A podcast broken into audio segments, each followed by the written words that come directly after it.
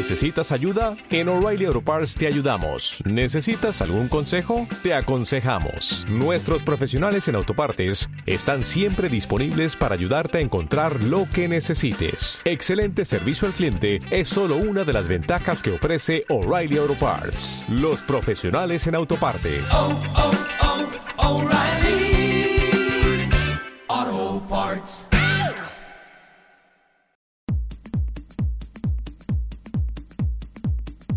Podcast Onuba Actual. La actualidad de Huelva en 5 minutos.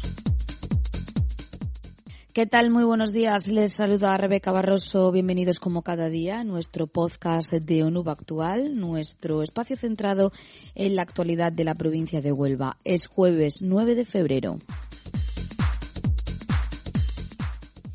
Iniciamos con la información del tiempo. Jueves cielos nubosos sin descartar chubascos ocasionales durante la madrugada, tendiendo a cielos poco nubosos a lo largo del día. Vientos de componente este, temperaturas en ascenso con máximas de 20 grados y mínimas de 7. Mañana viernes cielos poco nubosos con intervalos nubosos a partir de la tarde. Temperaturas sin cambios o en descenso con máximas de 18 grados y mínimas de 6.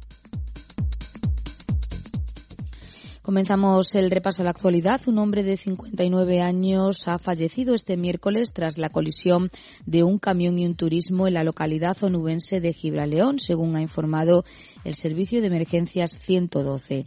El accidente de tráfico se ha producido a las 5 y cuarto de la tarde en la Nacional 431 a la entrada de la localidad, momento en el que el 112 ha recibido una llamada que informaba del siniestro en el que había una persona herida. Hasta el lugar del suceso se han desplazado un equipo médico del Centro de Emergencias Sanitarias 061, efectivos de la Guardia Civil y del Consorcio Provincial de Bomberos, ya que el conductor del turismo estaba atrapado en el interior del vehículo siniestrado. Los servicios sanitarios no han podido hacer nada por salvar la vida de la víctima que ha fallecido en el lugar.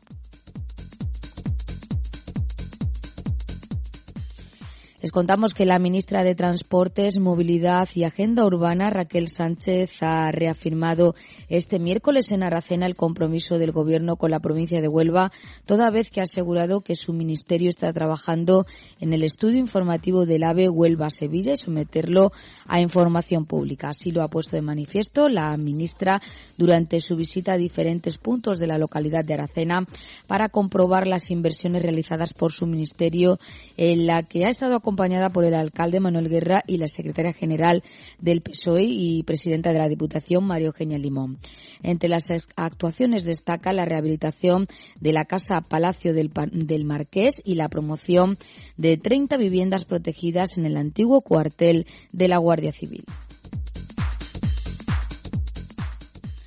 Y el Ayuntamiento de Almonte ha presentado el proyecto de reforma integral del Parque El Chaparral y las zonas colindantes que contará con una inversión que supera los dos millones de euros y que transformará este emblemático espacio del municipio adaptándolo al siglo XXI. En concreto, el proyecto destinará 2,1 millones de euros de inversión procedentes de la estrategia DUSI Almonte 2020, confinanciada al 80% por el Fondo Europeo de Desarrollo Regional en el marco del Programa Operativo Plurirregional de España 2014-2020. Los trabajos transformarán de forma integral el Parque del Chaparral y darán lugar a nuevos espacios para el disfrute de los ciudadanos, convirtiendo al monte en un municipio más accesible y amable con el peatón. Y la expedición de Bomberos Unidos Sin Fronteras, donde se encuentran efectivos de la provincia de Huelva, se encuentra en la localidad de Elvistán, donde está situado el campamento de Naciones Unidas para los grupos de rescate. Durante el desplazamiento a dicho campamento fueron requeridos por un destacamento del ejército que se encontraba realizando tareas de desescombro en la localidad de Nurgadi. En esta localización se realizaron las primeras batidas con los equipos de localización se sectorizaron las edificaciones que fueron revisadas por los equipos caninos y el personal de desescombro, pero no se encontraron supervivientes. Ya en el Vistán volvieron a ser requeridos por las autoridades para realizar búsquedas en edificios colapsados donde permanecen personas desaparecidas sin que se haya localizado hasta el momento ninguna.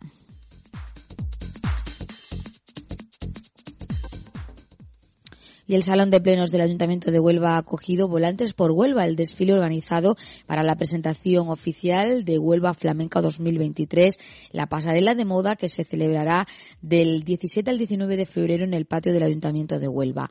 Un total de 24 de los 36 diseñadores que participarán en la duodécima edición de esta muestra organizada una vez más por ADUMOV, la Asociación de Artesanos y Diseñadores Onubenses de Moda Flamenca y la Agencia de Moda y Comunicación Comunicación Quila, con el apoyo municipal, han dado a conocer un adelanto de las colecciones que presentarán en las tres jornadas de desfiles reforzadas este año con una sesión de mañana. Nada más por el momento, más información como siempre a través de la web andaluciaactual.es. Muchas gracias, saludos.